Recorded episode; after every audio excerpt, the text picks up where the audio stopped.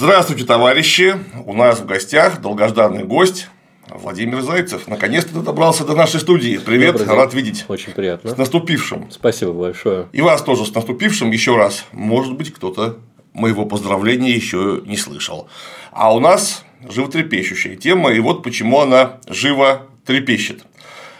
Нынче, ну как нынче, последние лет 30 постоянно встает вопрос законности чего-нибудь или легитимности чего-нибудь. Это не одно и то же, но тем не менее вопрос по разным поводам встает постоянно.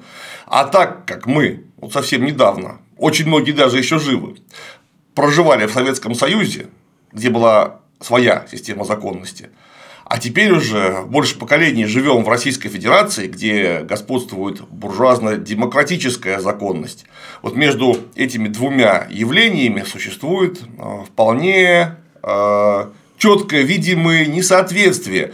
И далеко не все, что было законно в Советском Союзе, представляется законным, исходя из современной парадигмы права. И чем дальше мы уйдем от того самого проклятого 91 года, тем больше может возникнуть несоответствий. И, конечно, важнейшим ну, хорошо, не важнейшим, это я неправильно сказал, наиболее ярким, наверное, законодательным актом Советского Союза, который вообще у всех на слуху и все его знают, даже если совсем не интересовались историей, это приказ от 30 января 1937 года 0047 о операции против кулацкого элемента, с которого начался так называемый большой террор когда были образованы знаменитые тройки НКВД и так далее, и так далее. И вот даже если говоришь с людьми, которые имеют высшее юридическое образование, современное я имею в виду, это важно, современное, они никак не могут взять в толк, что это было вообще, доходя в крайности до экстремума утверждения, что оно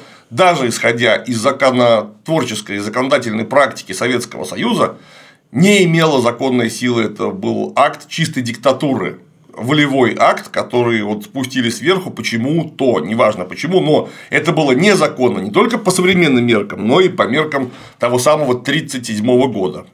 И вот Владимир подготовил некий материал, где законные стороны данного явления, данного акта развернет нам сегодня. Совершенно верно. Я бы сказал, что мы сегодня будем использовать историко-правовой подход иной невозможен. Дело в том, что тематика троек, несмотря на то, что она на слуху, недостаточно исследована. Если мы посмотрим диссертационные исследования, которые посвящены советскому периоду, монографии, то тройки встречаются буквально на полях, и буквально только в последние десятилетия начали появляться систематизированные исследования, в основном по Сибири, по Западной Сибири, по тому, как они действовали в разные периоды существования советской власти в 20-е годы, в 30 30-е годы, потому что история троек ведь не начинается в 1937 году. И более того, с 1937 годом есть определенные проблемы. А на самом деле, э, вот то, что называется часто тройки НКВД, если мы обратимся к работе, которая была создана под руководством одного из столпа, со столпов современного российского государства Александра Николаевича Яковлева, который был одним из инициаторов разрушения Советского Союза, а его публикация нам гласит о следующем, что в 1937-1938 году а, по всем преступлениям было осуждено 1 миллион 340 тысяч человек примерно, а из них а, тройками и другими внесудебными органами 4,7%. То есть э, из этой книги, основополагающей, мы делаем сразу же вывод э, о том, что это не основной объем осужденных. Это, мне кажется, уже достаточно важно. Но вместе с тем э, сформировалась э, некая докса о э, тройках, о репрессиях, и она, можно сказать, даже нормативно закреплена сейчас, например, в законе о реабилитации жертв политических репрессий в период с 25 октября 2017 года по, собственно говоря, самый конец существования советской власти. Тот же Яковлев, например, создал а, основу для того, чтобы говорить о внесудебной расправе в своей э, работе «Сталинский план по уничтожению народа». Э, я бы сказал так, что эта работа является как бы кораблем-маткой, авиаматкой, как авианосец для всех позднейших исследований. То есть, если мы проведем деконструкцию, а, пройдем по всем Я бы назвал это не авиаматкой, а маткой чужих, как в известном фильме. Фактически. То есть, если мы пройдем по сноскам, по ссылкам, мы упремся в этот источник эмпирических данных и от других тоже. То есть, получается, что у нас не такой большой а, объем данных о тройках. Есть, например, работа тоже важная для юриспруденции Кириллова «Законодательное обеспечение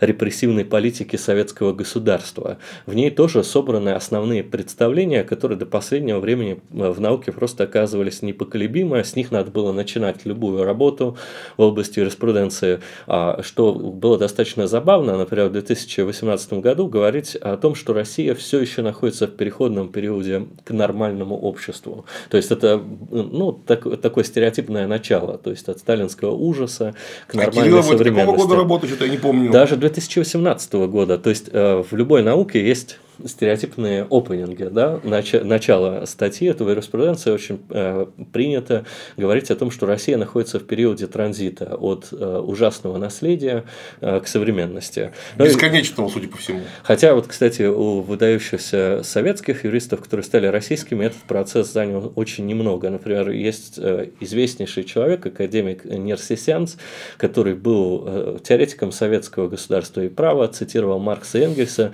но изменил свою позицию на противоположную и, и счел, что право есть свобода за несколько дней а, в период перестройки. Это, кстати, не только юристов, историков права касается, еще и очень многих философов, которые только что, казалось бы, только что они писали о том, какая замечательная работа материализм и эмпириокритицизм, а прошел месяц, совсем другой человек. И самое главное, что научная репутация от этого совершенно не страдала. Считалось, что начинается новая эпоха и новая репутация. Но оставим это э, за пределами нашего рассказа. А, э, в чем специфика как таковых троек? Э, тройки рассматривают в контексте понятия, на самом деле, на мой взгляд, не совершенного. Это, например, российские ученые Кудрявцев и Трусов, которые вводят понятие политической юстиции. Почему мне это понятие не нравится? А, потому что юстиция всегда связана с реализации власти, а политика тоже, например. То есть э, очень странный термин, но тем не менее. Если уж мы принимаем во внимание, что даже в, нет, не даже в буржуазном, в первую очередь в буржуазном праве существует разделение властей, так значит, это у нас судебная власть тоже власть. Значит, какой, какой же к чертовой матери, да не политика, конечно, это политика. Конечно, и более, более того, есть даже термин судебная политика, он совершенно не скрывается. А, но вместе с тем они создали классификацию, она тоже базовая для того, чтобы рассматривать советский период, классификацию э, органов юстиции на две категории. Политические, это как раз органы государственной безопасности и внесудебные органы, в том числе тройки, но не только они. Ну, естественно, органы юстиции э, традиционные, которые нам э, привычные, это суды и прокуратура. Прокуратура в Советском Союзе имела немножко другое значение. А, но вместе с тем, э, что интересно, вот эти две области, две ветви достаточно редко соприкасались, хотя должны были быть проникнуты друг другом, в особенности внесудебностью как таковой. Допустим, генерал-лейтенант юстиции Викторова вспоминает, а он, кстати, служил в, в органах прокуратуры с 1934 года по 1941, что ни разу не встречался с так называемой политической юстицией. То есть у него была наполненная событиями профессиональная жизнь, он вел совершенно разные дела и представлял обвинения, но именно с политической юстицией, то есть деятельностью троек, особого совещания не встречался ни разу. То есть э, это тоже достаточно, на мой взгляд, интересная характеристика, которая немножко подрывает доверие к тому, что так называемая политическая юстиция, внесудебная, доминировала в Советском Союзе. Вот первый мой факт взяли у Яковлева, ну и, соответственно, у свидетелей того времени. А, кстати, сам Сталин э, достаточно интересно, как в 30-е годы относился к так называемым тройкам. Вроде бы Сталин должен был быть инициатором их применения. А дело в том, что тройки являлись по своей сути инструментом достижения задач в условиях определенных правовых режимов. Потом мы поговорим, каких. В основном это средства подавления бандитизма. То есть э, у них была после гражданской войны функция именно такая. Опять же, тут нужно отметить, что тройки-то придумали не большевики, тройки придумали очень даже при царе Николае II это форма полностью заимствованная из э, тех тогда еще не совсем далеких времен, просто потому что все наши а, герои революции так или иначе в молодости сталкивались напрямую или опосредованно, или хотя бы слышали с деятельностью вот тех самых троек военно-полевых и, и других, которые применялись, в том числе и к ним тоже. И поэтому ничего не придумывая, просто взяли ту самую хорошо знакомую форму, которая как они знали, на себе, на собственном опыте доказала свою эффективность.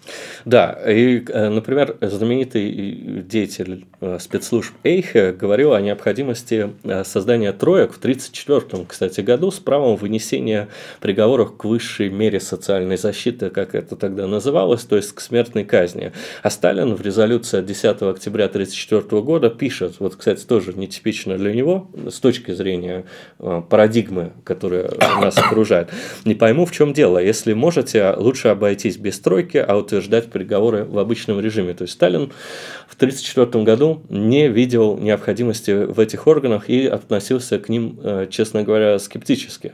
Э, но э, по-разному, конечно, на различных этапах развития.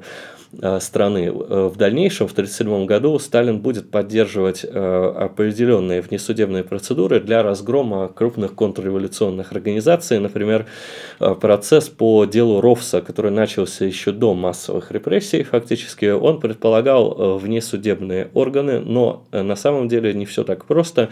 Не они выносили приговор, как можно выяснить по результатам исследования. Вот, кстати, есть в интернете проект, который является, конечно, конечно же, антикоммунистическим, это расследование Карагодина, достаточно известный. И он очень интересный с точки зрения сбора документов. И мы увидим как раз из, этого, из этой работы а, другую немного систему а, вынесения приговоров как таковых.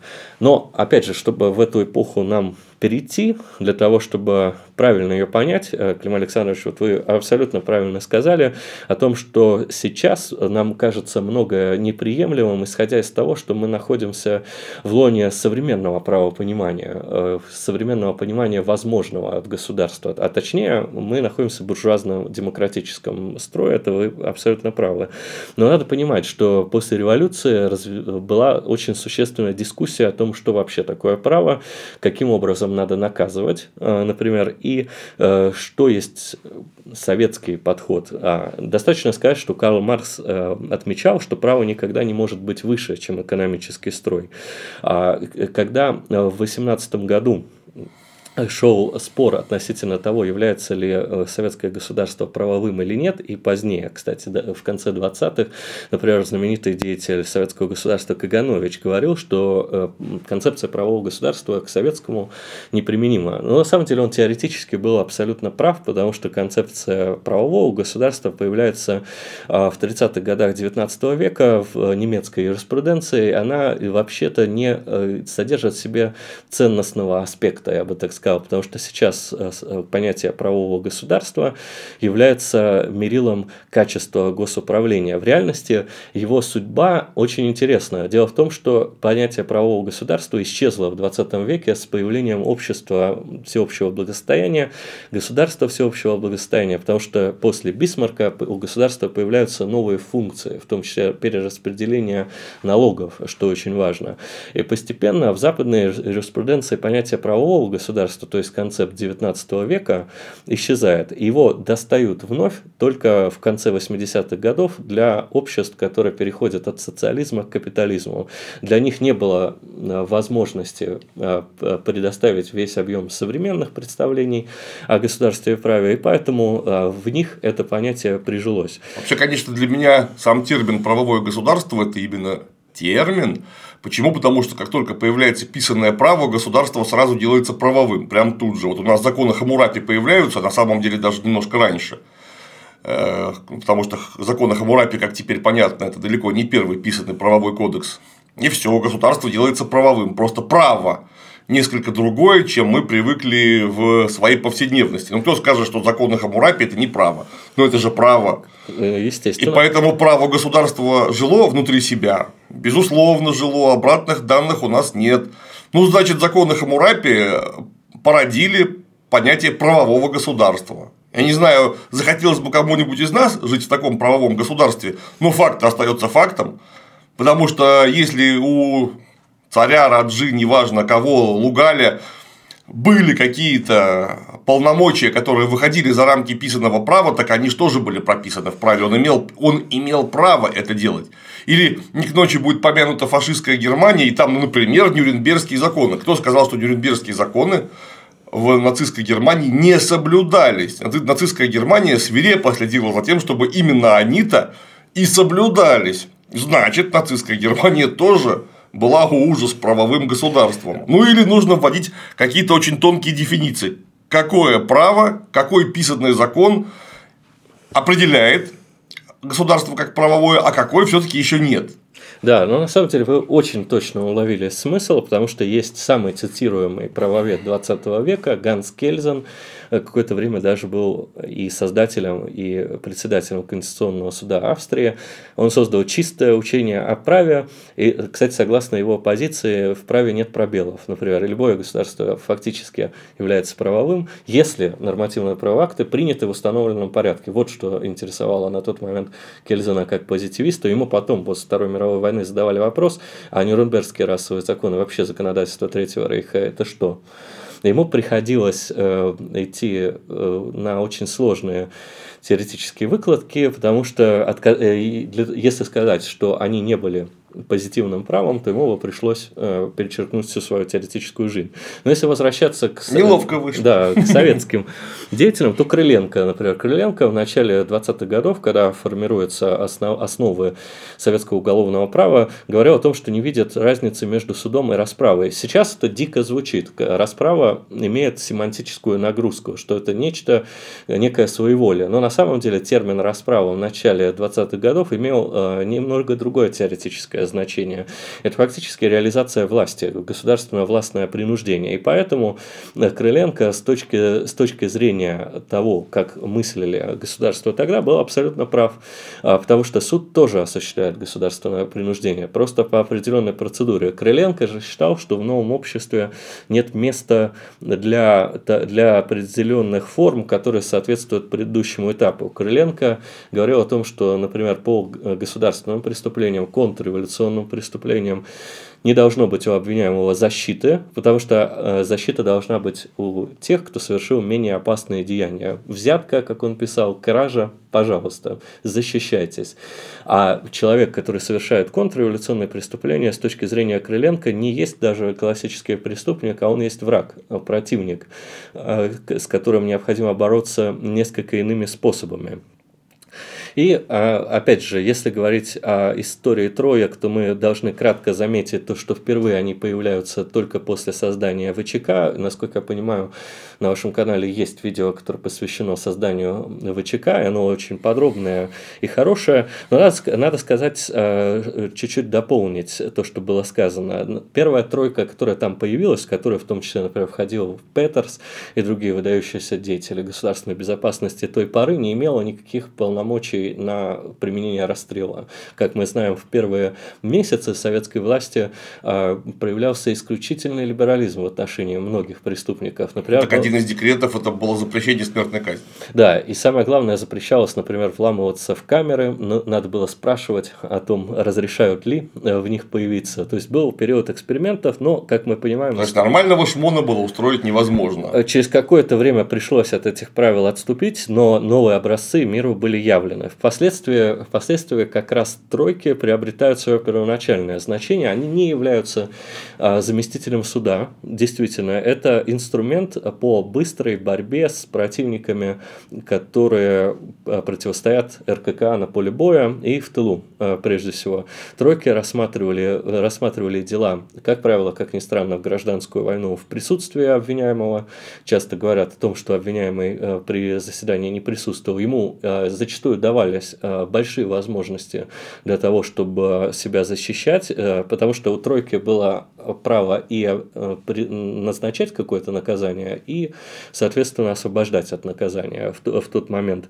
И вот это и является отчасти, на мой взгляд, одной из характеристик советского государства, о которой забывают. Дело в том, что никакой концепции разделения властей в советском государстве не было. Вот, например, в современных книгах, которые посвящены Э, советскому государству того периода часто говорят исполнительная власть в советском государстве, а суть советов заключается как раз в другом, о том, что в них судебная власть не выделяется. А, принято на настоящий момент писать о том, что тройки в основном занимались организацией массовых расстрелов, но, как правило, фраза звучит очень подозрительно, что согласно документальным данным, а, они занимались массовыми расстрелами, а потом что должно быть э, следовать? Прежде всего, может быть, ссылка на какое-то архивное дело, а здесь э, ссылка идет на вереницу статей, которые в итоге приходят к первоисточникам, которые мы называли. Если говорить, э, если говорить о конкретных вещах, то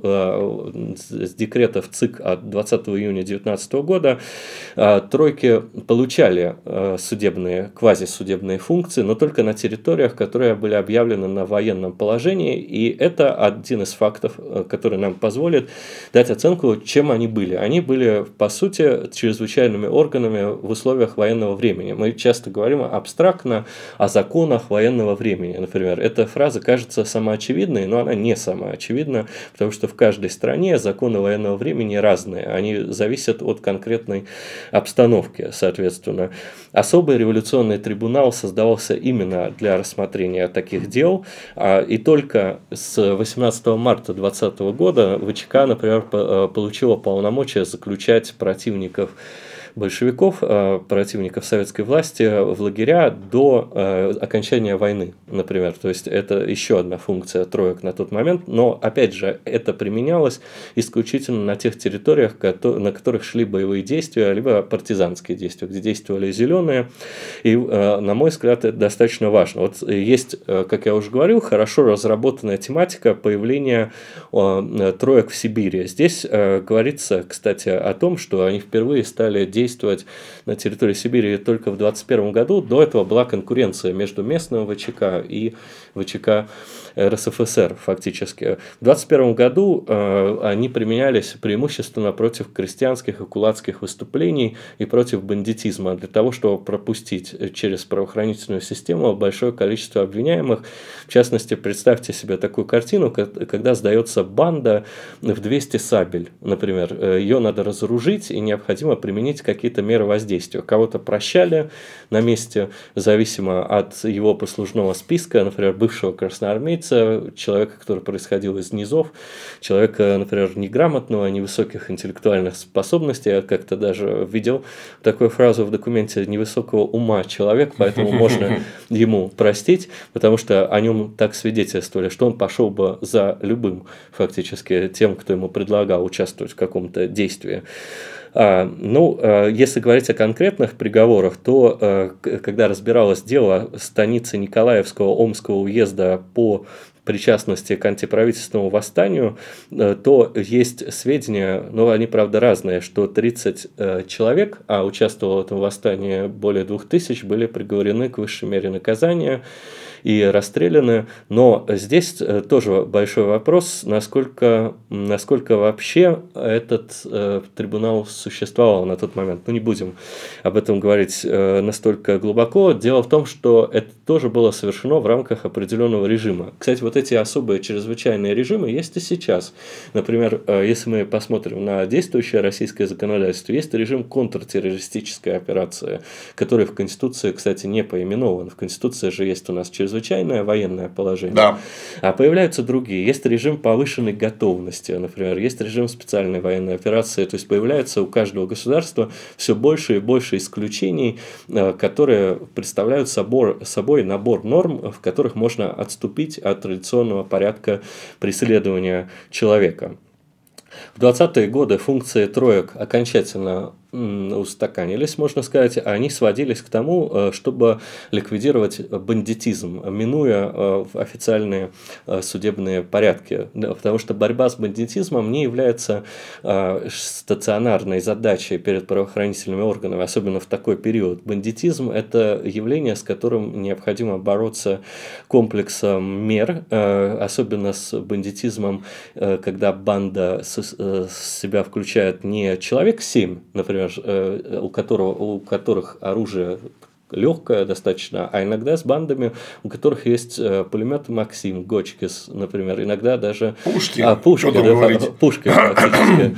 И самое главное, у этих банд есть э, глубокие социальные связи, поэтому процесс уничтожения банды не сводится к процессу. Задержали, э, поместили в места ожидания судебного процесса, как сейчас, например, следственные изоляторы, довели дело до процесса и какой-то приговор вынесли. Поэтому тройки должны были решать этот вопрос быстро. Но вместе с тем, насчет вынесения смертных приговоров, все данные, как правило, являются недостаточно проверенными. А, фактически права ОГПУ, на тот момент это уже было не ВЧК, они касались э, совершенно других вещей. А, как правило, нам тоже говорят о том, что в 20-е годы свирепствовали тройки и применяли расстрел а, направо или налево. Но вот, например, у нас есть конкретный документ, его можно э, почитать э, в архивных газетах того времени. Есть такой источник СУ, сборник установлений, соответственно. Э, постановление Президиума ЦИК СССР от 24 марта 2024 года – это положение о правах УГПУ. Фактически в чем эти права были внесудебные? А, это высылка, соответственно, э, это, опять же, высылка с обязательством проживания в определенных местности, заключение в лагерь на срок до трех лет а, и, соответственно, высылка иностранцев, враждебных для Союза СССР, а, на три года, причем не навсегда. Даже вот если сейчас пограничные службы большинства стран, большинства стран мира вообще не ограничены в продолжительности запрета выезда из страны, там и сто лет могут э, например, и больше. Тогда вообще, кстати, мир был чуть более открытый, надо признать. И Советский Союз тоже, границы были относительно прозрачные. Тут опять же момент такой, что Тогда и потока такого между границами не было. В силу, в силу даже если бы границы были полностью открыты, например, какой-нибудь тамбовский крестьянин, ему прям очень сильно нужно в Бельгию или в США, например. Ну и наоборот, крестьянин из Кентукки, что он забыл в Советском Союзе. Он, скорее всего, из своего какого-нибудь городка Гринбоу никогда в жизни не уедет. Точно так же, как и русский крестьянин, который получил возможность мобильности, прежде всего, в период индустриализации, уже в дальнейшем. А индустриализация, она и что в Англии средневековой, точнее в Англии переходной к новому времени способствует мобильности, так и в Советском Союзе. А, разрушается сельская община, начинается как раз массовое перемещение людей между предприятиями, между новыми формами экономической деятельности. Но вот а, мы из того, что мы процитировали, начинаем понимать, что у ГПУ и у троек просто не было никакой возможности выносить э, смертные приговоры. И получается так, что ОГПУ, если оно в этот период выносило смертные приговоры через, строй, э, через тройки, нарушала свои собственные инструкции. Я, конечно, не могу отрицать, что могли быть отступления от этого, от этого правила, но, как мне кажется, это необходимо доказать. Причем сама э, процедура принятия решения, например, о высылке была строго формализована. Например, э, вообще вот эти внесудебные решения могли, могло осуществлять только особое совещание тогда еще при ОГПУ. Три члена фактически должен был присутствовать представитель прокуратуры на таком заседании. То есть нельзя сказать, что эти заседания были молниеносные. Конечно, можно предположить, что они такими могли быть, так называемыми блокнотными, бланкетными, но это надо доказывать. Как я уже говорил, вопрос именно троек исследован недостаточно, и мне кажется, здесь мы еще много можем найти. Кстати, очень интересно, что особое совещание по э, своей юрисдикции вообще у ГПУ и его тройки не были связаны территорией Советского Советского Союза. То есть э, территория как бы это фундаментальный признак государства, и э, его юрисдикция не должна распространяться на это. Но, с другой стороны, мы сейчас в современном мире видим, как выносятся приговоры заочные в отношении иностранцев, которые совершили преступление против интересов, допустим, Соединенных Штатов Америки на территории другого государства. Это вполне возможно и в развитых правовых системах. И кроме того, это для ОГПУ был задел для осуществления определенных оперативных действий в отношении э, этих людей. Например, вернуть их их в Советский Союз и поступить согласно законодательству. Он как генерала Миллера изловили. Примерно, да. То есть, э, как раз вот эта экстра э, юрисдикция, ну, кстати, это было еще тогда подкреплено э, теоретическими представлениями о том, что границы в мире являются сугубо произвольными, установленными буржуазным классом, что на самом деле так и есть, потому что доказать, что эти границы объективны, что они не связаны с результатом войн, с результатом волеизъявлений правящих домов в свое время, договоренностей невозможно. Ну, а... вот только что буквально появилась страна Польша, которая с 18 века не существовала как таковой. Возродилась на тот момент Финляндия, которая вообще никогда, вообще никогда не существовала. Не было. Э, Литва, например, Литовская республика, Эстонская республика, Латышская и многие другие государства. Я уже не говорю про более поздний период, когда началась деколонизация. Да, когда Африку порубили вот так по линейке, когда не обращали внимания, какие странные в Африке границы, когда смотришь на политическую карту, мне с детства все время было интересно, почему, например, в Европе такие границы красивые, кривые все, а смотришь в Африку, вот там натурально как будто приложили транспортир, угольник, линейку и вот так вот порезали. Неужели африканские народы такие квадратные? Да, да. То есть, э, конечно, э, что там нет взаимопроникновения, они вот где-то остановились и дальше не продвинулись именно по этой линии, вероятно, у них была идеальная картография при, все, при всей неразвитости их экономики, особенно после колониального владычества. Ну, э, если возвращаться к тройкам и какими они были в конце 20-х годов, э, во второй половине, то здесь, опять же, э, у ГПУ уже начинают появляться дополнительные полномочия, то есть во внесудебном порядке они могли принимать чрезвычайные меры, но только в том случае, если район, где тройка действовала и где задержан был тот или иной человек на особом положении. Туда э, управляли, э, направлялись как раз таки особо уполномоченные э, ЦИК СССР, которые вместе с прокуратурой принимали комплекс мер для того, чтобы бороться с такой криминогенной ситуацией. Но на самом и именно этот режим, он предполагал абсолютную возможность привлечения во внесудебном порядке к ответственности. Но на, на самом деле в целом функция троек оставалась той же самой, это, это прежде всего э, ограничение в свободе передвижения, в частности, например, учитывая ситуацию в 28 году, это вот как раз мы подходим к периоду начала коллективизации, вообще к великому перелому, тогда э, было достаточно бесконтрольное перемещение по стране и в том числе перемещение лиц криминальных. Их невозможно было как-то зарегистрировать на тот момент, и поэтому ОГПУ было предоставлено право например, во внесудебном порядке их, э, им, э, бывшим заключенным, возвращаться в места своего проживания, например, э, делать принудительные высылки в безопасную зону. Это вот как раз тот самый 101 километр фактически угу. с этого момента и начинается. То есть, если есть некий опасный человек, то его можно выслать. Но надо сказать, что это в буржуазных странах тоже было. Сплошь рядом. В особенности для бедняков. На самом деле, советское государство таким образом, в частности, боролась с тем же, чем очень жестко, кстати, боролась Англия XIX века с бродяжничеством, например, потому что бездомных э, по состоянию на 28-29 год было очень немало, я бы так сказал, даже в крупных городах э, Советского Союза. Эту проблему нужно было каким-то образом решать. Вот э, если вспомнить, например, начало 20-х годов, то вот эта среда, э, в которой не было никакого контроля, никакой регистрации, она порождала исключительные э, вещи. Например, в Москве появился самый известный первый советский серийный убийца Комаров, знаменитый, который говорил «раз и квас», например, который действовал совершенно безнаказанно в трущобах, которые находились около крупного Непмановского рынка.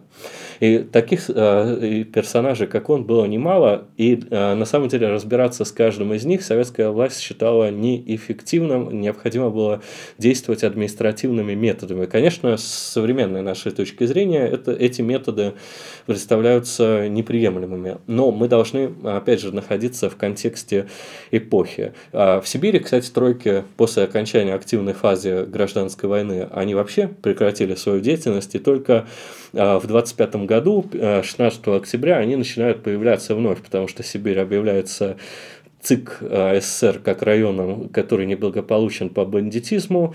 Например, Краевая прокуратура ходатайствовала, даже зачитаю, в отдельных углах Сибири бандитские шайки представляли собой единственную грозную власть.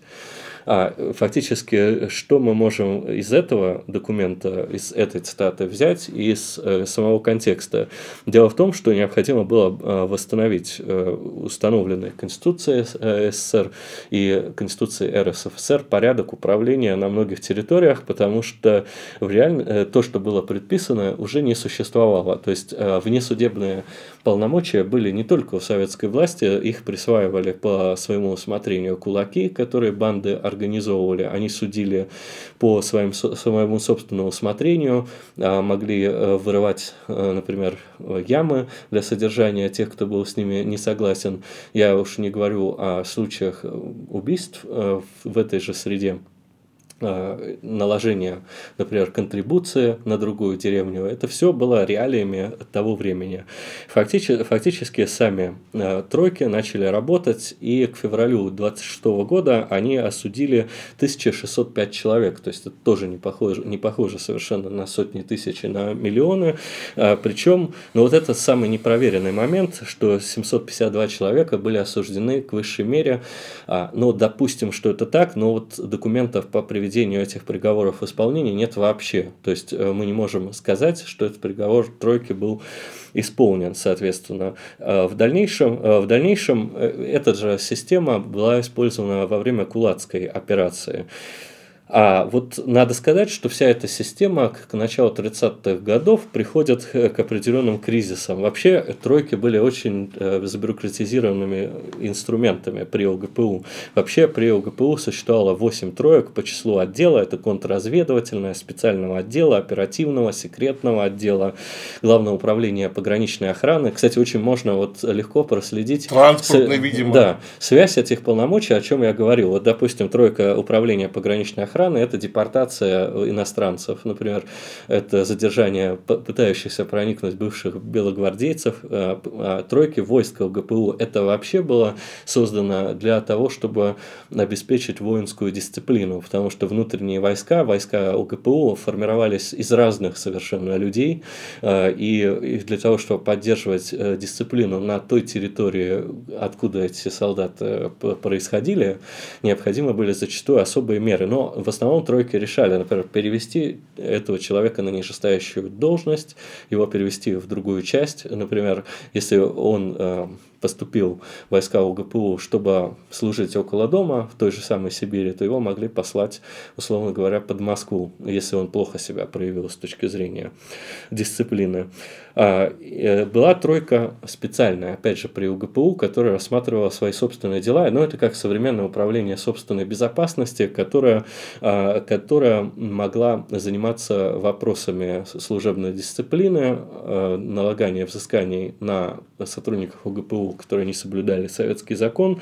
Но кроме того, была тройка, которая занималась исключительно вопросом граждан, у которых закончился срок содержания в лагере. Э, ему его продлить или не продлить. Вот э, на самом деле здесь проявилась концепция уже названного мной Крыленко. Крыленко говорил о том, что контрреволюционер не должен получать срока с истекающей датой.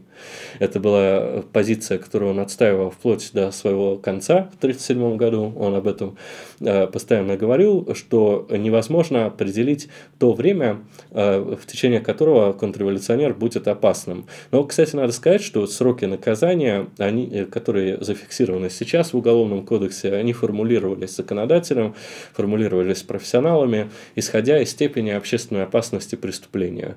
А с другой стороны, зачастую мы видим э, даже в российском современном законодательстве парадоксы, когда, например, в судебной практике срок наказания за совершение, допустим, ДТП с причинением по неосторожности смерти потерпевшего приговор редко бывает реальным, а, то есть к реальному лишению свободы, а по меньшим преступлениям гораздо чаще. То есть вроде бы есть э, высшая ценность человеческая жизнь, но не все так однозначно. На тот момент э, ЛГПУ руководил Егода, и Егода как раз-таки оптимизировал э, саму внутреннюю структуру, и осталось, осталось весьма немного троек, около четырех при ОГПУ, Сама реформа э, была такой, что были выделены ключевые направления, особенно экономическое направление. Легко понять для чего. Потому что с 29 года и в начале 30-х ликвидируется новая экономическая политика. И необходимо было также внесудебными административными методами разрешать определенные проблемы. А дело в том, а, мы должны понять, что э, человек, который лишается своего предприятия, Непман, например, он же не является а, покорным абсолютно, особенно в постреволюционной России. И эта советская власть как раз понимала, именно для, для этого разрабатывала такие способы эм, принуждения. А вот другими вопросами продолжали заниматься так называемые милицейские тройки. Они, кстати, не изучены практически, но при этом, э, при этом именно они в основном занимались э, расчисткой городов как таковых, это так э, на тот момент и называлось. Это соблюдение паспортного режима, например, исполнение решений о выдворении из города. Это, этим занималась ну, фактически милиция на тот момент. То есть даже милиция могла вносить такие решения. Кстати, опять же, вот надо понимать, что э, здесь серьезное достаточно действие осуществлялось такими вот милицейскими, полицейскими органами. Сейчас тоже есть категории дел, по которым штраф может быть вынесен не судом, а может быть вынесен э, правоохранительными органами. Да, запросто. Таможня, например, спокойно тебя оштрафует. Полиция. Полиция спокойно оштрафует, без всякого суда. Роспотребнадзор, то есть есть такие категории дел, по которым административное наказание, а это наказание, о котором мы сейчас говорим, являлось административным, не уголовным, выносится, выноситься может не только судом. Конечно, идеально с точки зрения современной юриспруденции, чтобы суд рассматривал, но это не всегда возможно. Ну, в самом деле, если ДТП у тебя есть или нарушение правил дорожного движения, а их в день происходит в одном Петербурге, не знаю, десятки тысяч, что ж, по каждому случаю в суд – ну это же безумие. Либо создавать, э, как сейчас в Китайской Народной Республике, электронное правосудие, но против него выступают очень многие специалисты в области права, потому что а, оно электронное только в той части, что касается сбора и проверки доказательств. Насколько можно считать э, современные компьютерные системы беспристрастнее экспертов, э, это вопрос, на мой взгляд. Это вопрос дискуссионный. Либо, например, создавать систему специальных судов, допустим, в, во Франции, в Германии, Германии существуют специальные административные суды, но это уже тема немножко другая. В 30-е годы, кстати, намечается э, тенденция поворота к законности как раз-таки. Внесудебного должно было стать меньше. Это было результатом э, устроенной Сталином уже в конце 20-х годов конкуренции между различными ведомствами. Какая концепция будет побеждать? Крыленко, о котором мы уже говорили, который был апологетом внесудебных э, процедур во многом, хотя нельзя сказать, сказать, что он ратовал только за них. Он э, ратовал за, них исключительно в случае дел политических, и которые представляют реальную угрозу государства здесь и сейчас. Крыленко теряет свои аппаратные позиции и влияние на э, создание новых нормативных актов. А постановление о судах и прокуратуры 1934 года 29 марта. Его, как правило, называют документом, который отменил тройки. На самом деле внутри этого документа нет такой позиции, но в действительности после его принятия деятельность троек УГПУ э, прекращается де-факто, хотя в самом документе этого нет. Э, обычно принято в книгах писать вот это постановление, именно на основании него тройки прекратили работать. Это небольшая ошибка. А, но самые большие изменения были, были связаны с преобразованием ОГПУ. Как раз в 1934 да, в 1934 году, 10 июля, появляется НКВД, и как раз внесудебные полномочия были только у особого совершения, совещания при НКВД. Вот э, само особое совещание очень интересно, потому что документ о нем оставался неизменным фактически до 1940 года. И вы поймете сейчас почему. Это постановление ЦИК СССР от 5 ноября 1934 года, то есть этот документ не секретный, его можно прочитать. Полномочия – это ссылка, опять же, высылка, заключение в исправительно-трудовые лагеря на срок до 5 лет, высылка за пределы Союза СССР, тех же самых иностранных а, подданных, а смертной казни? Нет опять же, в этом документе. Получается, получается, мы должны вновь вернуться к вопросу, его в дальнейшем исследовать. А как же так получалось, что особое совещание а, могло выносить какие-то смертные приговоры или их утверждать, если, если забюрократизированная советская система не предусмотрела для этого органа такой возможности. И, разумеется, для других особых совещаний уже на местах тоже такого полномочия не было. А тройки фактически э, к 1937 году, если уж переходить к самому интересному, вообще не были частью судебной системы. Сама судебная система СССР существовала в достаточно уже сформировавшемся виде. А, действовали основы судоустройства Союза СССР. Э, она, кстати, была достаточно прозрачна. Был э, Верховный суд Союза СССР, где была та самая знаменитая военная коллегия. Причем, заметьте, вот э, по делам военных в 1938-1937 году дела рассматривали не тройки. Допустим, посмотрите любой приговор, это военная коллегия Верховного суда СССР. Военная это вот та самая знаменитая чистка в армии, так называемая. Да, да, да. Отношение высшего командного состава состава, а, Тухачевский, многие, многие другие, все приговоры – это не особое совещание при, э, при НКВД. А все равно считается, что это тоже было незаконно почему-то. Каждый раз поражаюсь. Нет, опять же, вопрос законности и справедливости здесь мы смотрим. Если говорить о писанном праве, если, например, быть как Ганс Келлизен, позитивистом, например, то мы видим определенную процедуру, по которой такие дела и должны быть, э, были рассматриваться. Претензии у современных юристов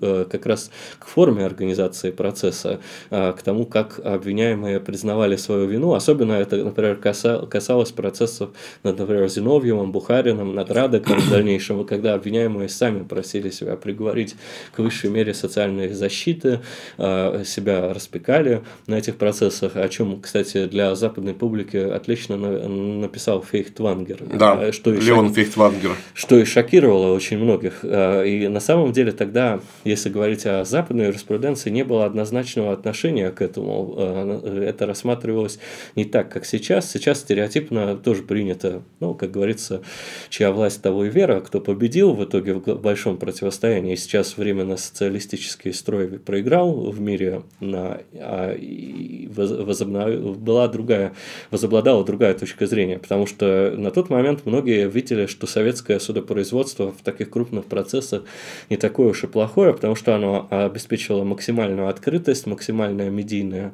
освещение, а, э, достаточно ясную э, позицию, ясные речи, э, ясность обвинения. Это в дальнейшем уже окажется по многим делам, а, как они были структурированы. Но опять же, мы говорим здесь не, не о внесудебной юстиции, а как раз о судебной. Я как-то изучал дело а, адмирала Кажанова, очень интересный человек, Иван Кузьмич Кажанов, который, э, например, в период гражданской войны э, был знаменит э, в рамках Энзелийской десантной операции, когда флот да. из в Персии смогли вернуть у белогвардейцев, у англичан. Потом он на Черном море себя показал в рамках контрдесантных операций против белых. Очень талантливый человек, и он был главкомом Черноморского флота фактически.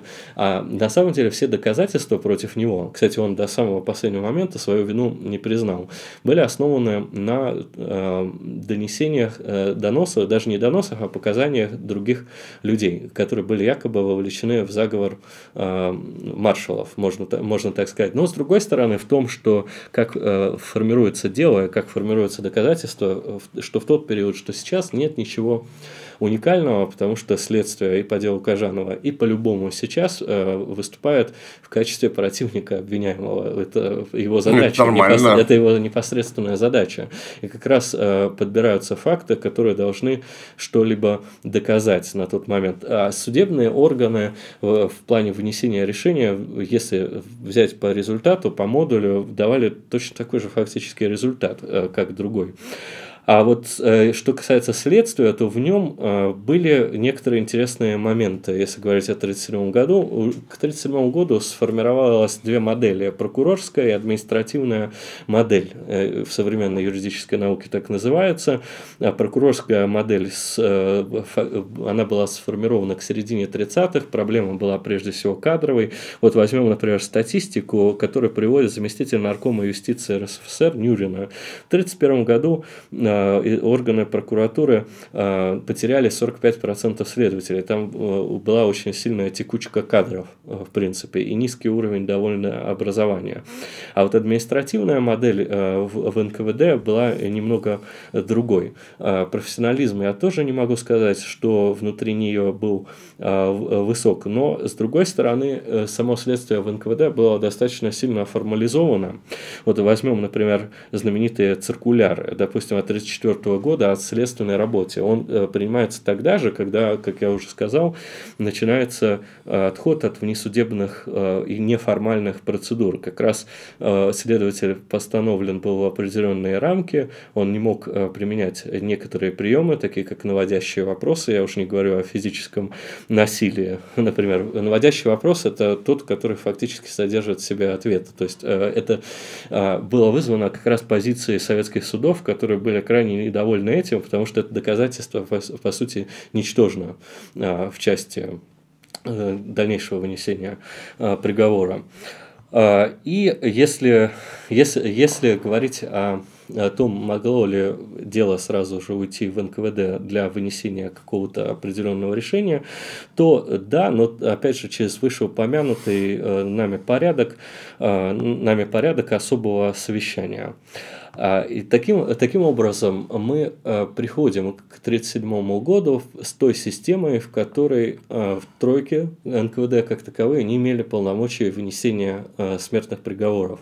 И тогда получается, перед нами стоит одна из загадок, э, как мне кажется, э, нашей истории о том, э, как же на самом деле изменились внутренние условия работы НКВД Почему это было дозволено на тот момент, если было? Мне кажется, мы попадаем не столько к какому-то выводу, а к противоречию. Почему советская бюрократическая система в 1937 году начинает работать как-то странно? Вот а, даже есть такой интересный факт, ведь есть знаменитый как раз а, а, приказ, с известным номером от 1937 года, но э, в той версии, в которой он приводится, у него наименование такое, которое не предусмотрено положением об НКВД. Э, я, например, в отличие от многих других, не являюсь апологетом теории заговора, согласно которой все эти документы сфальсифицированы. Я не вижу доказательств, но я вижу противоречия в этом. А сами внесудебные тройки, вот что достоверно можно сказать про 1937 год, занимались э, той же самой работой, прежде всего по высылке. А вот э, если говорить о принятии решений по смертной казни, то вопрос является очень сложный. Во-первых, я столкнулся как-то с очень интересной проблемой. Дело в том, что мы до сих пор не знаем, какой был, например, состав репрессированных и как их репрессировали. Вот есть э, корпус данных. Как... Состав в смысле? Социальный состав, а, сколько рабочих, сколько по каким статьям, например, вот эта статистика. Дело в том, что это э, было сделано в конце 80-х, начале 90-х годов мемориалом, около 2 миллионов записей было собрано фактически. И из этих данных мы э, не можем сделать однозначный вывод, сколько из них было осуждено тройками. Вот Яковлев нам говорит, что около 5% из всех репрессированных. Даже меньше. Даже меньше, 4,7%. А в, в общих представлениях представлениях у нас как раз тройки и свирепствовали. Получается так, что мы не до конца знаем э, то, как работала судебная система СССР на тот момент. В основном, получается, работа э, э, велась судами, а об этом известно достаточно мало, и только недавно начали появляться работы, которые касаются, которые касаются обычной судебной юстиции в период 1937-1938 годов, и, она, и показывается, что судебный метод преследования был э, во многих регионах, э, даже не регионах, а округах, э, в э, частях советских республик, в том числе в РСФСР, главным средством осуществления репрессирования. А, вот мне, мне кажется, что это вот вопрос с фактами, а дальше вопрос о законности и незаконности, легитимности или нелегитимности. Отчасти мы на этот вопрос, мне кажется, уже ответили, что вопрос о законности, наверное, ставить даже неправильно. Легитимность – это вообще немножко другая история. Современный метод измерения легитимности, единственно возможное, заключается в том, выступает ли 50, более 50% респондентов за устранение того или иного государственного органа. Естественно, в то время эти опросы никто не проводил. А легитимность – это не легальность как таковая. А любой, любые действия государства, как таковые, осуществляющиеся от его имени, охватываются его ответственность, э, ответственностью и политикой. А в, э, в условиях СССР государство брало на себя всю ответственность за осуществление политики на своей территории.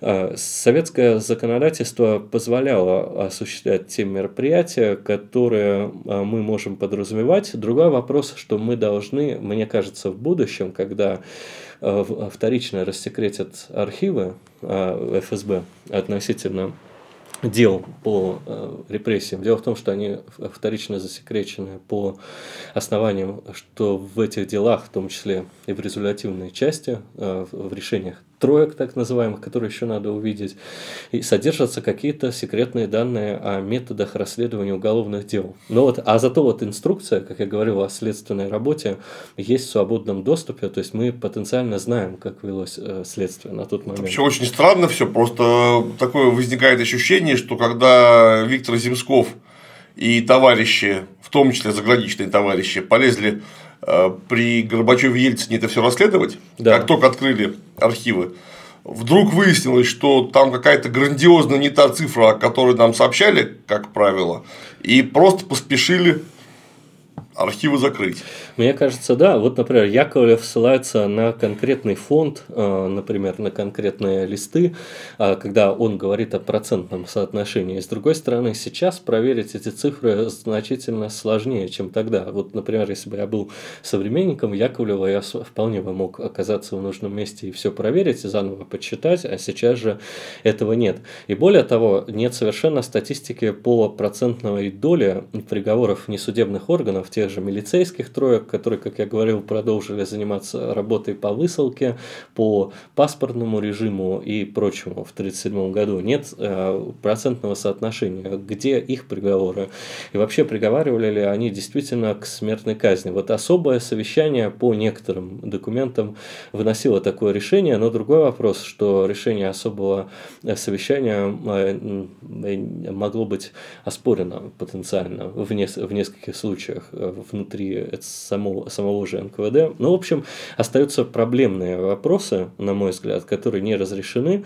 мне кажется, что именно сама исследовательская работа по тройкам должна быть э, проведена честно, потому что брать старые э, статьи образца конца 80-х годов и э, не учитывать то, что нам неизвестно, мне кажется, совершенно неверно. Вот, например, о милицейских тройках написано буквально недавно, и, например, полноценной работы о них нет. Я, например, только одну нашел полноценную ваковскую научную статью, где тоже очень много информации отсутствует. Там есть некоторые эмпирические факты, факты из а, окрестностей современного Новосибирска, скажем так, но а, кроме нее есть очень много лакун. А, казалось бы, нужно было привести нормативные правовые акты, которыми руководствовались тройки как таковые. На что они ссылались, что в их протоколах указывалось, согласно какой статье, например, 58 ли.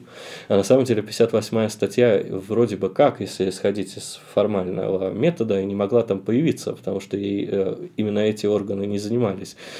Почему был потерян в таком случае порядок управления правоохранительной системы. Вот мне кажется, что... И был ли? И был ли. Мне кажется, вот этот вопрос мы должны в будущем э, разрешить. А пока что мы должны поставить, мне кажется, под сомнение традиционный э, тезис, как минимум, о преобладании троек как таковых. Мне кажется, на них не стоит заострять внимание в первую очередь, потому что это ведь всего лишь одна из форм осуществления деятельности государства по подавлению. И не главное. А мне кажется, самое главное, надо разобраться разобраться с, тем, с теми данными, которые сейчас в нашем распоряжении отсутствуют, и сделать тогда уже вердикт, насколько это важно. Иначе мы будем пребывать, что, мне кажется, самое худшее, в сне разума. Мы не будем знать, были ли тройки главными инструментами репрессий, как надо их оценивать, например, с какой позиции.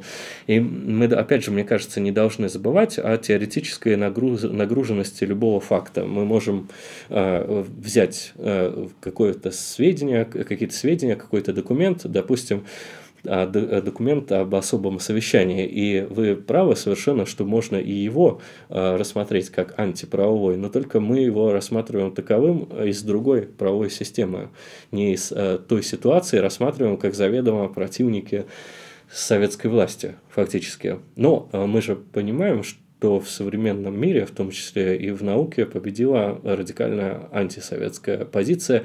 Даже не во всем, можно сказать, но она презюмирует, что мы определенным образом должны смотреть на вещи. Мне кажется, с этим надо побороться немного.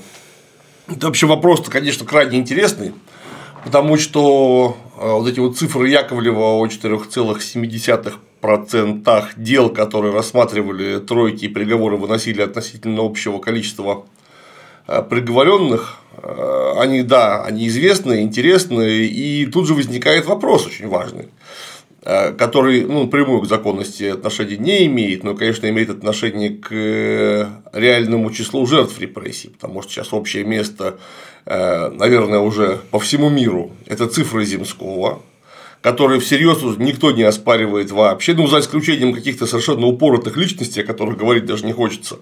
То есть, там что-то там 600 50, условно говоря, тысяч э, смертных приговоров, которые были вынесены в течение 36-38 годов. Это же чудовищная цифра совершенно. Да, совершенно верно.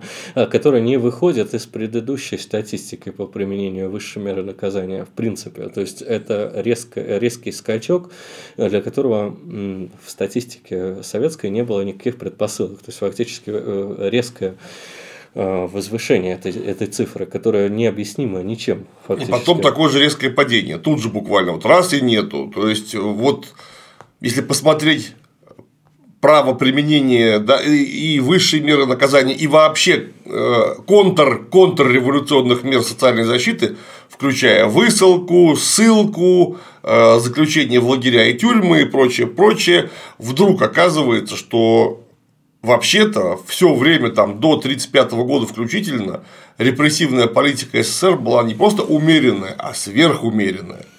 Э, это тоже вот вопрос оценочный. Мне кажется, что вот очень интересно тоже заняться анализом текста, как ни странно, против чего выступал Крыленко в свое время. Он говорил, что буквоедство недопустимо, но для нас сейчас оно даже важно.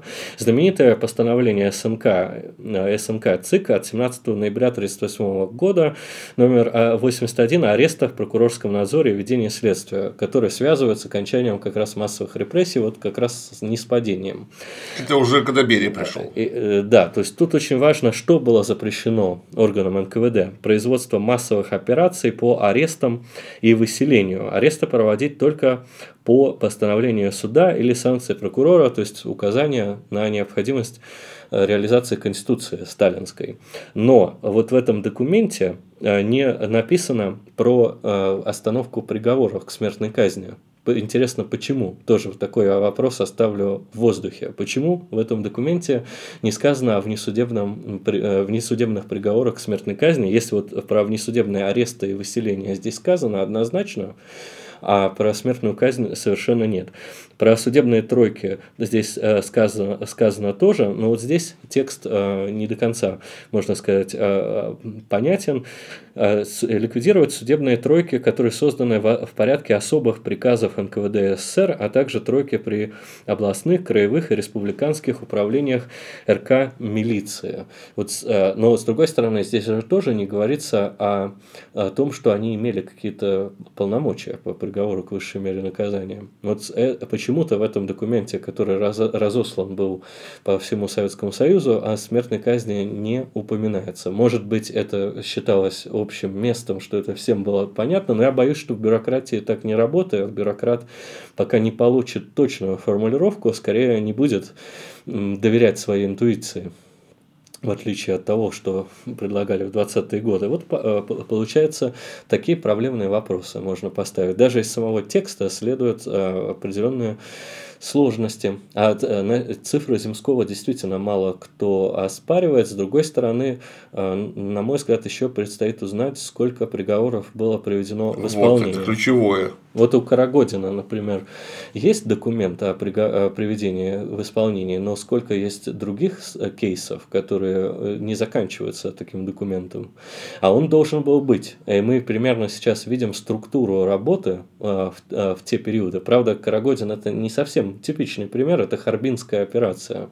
Это конкретное большое дело по обвинению в связях с японской разведкой, в том числе и это было, она была отчасти спровоцирована с переселением э, русских э, эмигрантов, ну не русских, а которые исходили из Российской империи, из Харбина обратно в Советский Союз, э, рассчитывались на то, что все будут лояльными переселенцами было довольно сложно. На мой взгляд, сама операция является предметом отдельного исследования. Но, например, есть э, совсем странные вещи. Тут, ну, опять же, очень коротко о них скажу. Это в национальной операции, где якобы действовали не тройки, а двойки, а решения принимались по блокнотам буквально. Э, то есть там э, в состав тройки входил руководитель областного, например, управления НКВД, партийные работники, как раз ну, фактически председатель обкома и, получается, прокурор. А потом прокурора убрали. Насколько это, опять же, достоверно, сложно сказать, потому что примеров, примеров конкретного дела производства очень мало. Вот так я, я вижу проблемные аспекты, связанные с этим. Да, это нужно все еще исследовать. Тут нужно единственное, что еще сказать, а именно то, с чего мы начали. Когда кто-то говорит о законности или незаконности чего бы то ни было, нужно смотреть на контекст, потому что у нас контекст советской правовой системы право применения и право творчества. Это был совершенно другой контекст, чем то, что мы имеем сейчас, или то, что, например, имели буржуазные демократии в предыдущий период, то есть в XIX веке. Оно, на мой взгляд, напрямую соотносимо быть не может, если мы говорим об оценочных характеристиках. То есть оно законно, незаконно. Вот такая оценочная характеристика требуется. Она не может быть разрешена без точного понимания, как действовала советская правовая система, в принципе. Ну, точно так же, как если мы будем говорить, опять же, то, с чего мы начали, просто в качестве вывода некоего резюме под конец беседы, я думаю, что 90% разных правоприменительных актов, которые имели место, скажем, в Германии XIII века современному правоведу покажутся странными, потому что саксонское зерцало по которому Германия в XIII веке э, жила, это ну, не та правовая система, к которой мы привыкли, мягко говоря, это феодальная правовая система. Но тем не менее, это правовая система, которая имела место. И исходить нужно из реалий XIII века. Было бы странно, когда мы исходим из реалий XIII века, вдруг вот между 22 или там, 17 и 91 годом закрыть глаза и сказать, нет, а вот тут мы будем руководствоваться нормами буржуазно-демократического права. Да. В а, качестве а, мерила. Кстати, любопытный момент. В Великобритании, например, естественно, гуманизировалось уголовное законодательство и применение наказаний, но все равно в 20 веке в отношении предателей перед расстрелом э, проводилась вот такая интересная процедура. Прикладывалась э, сабля аккуратно к одной руке.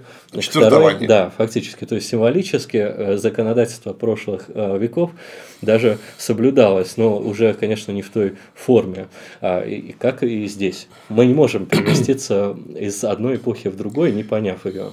Но в Англии это вообще, в Великобритании, нет конституции.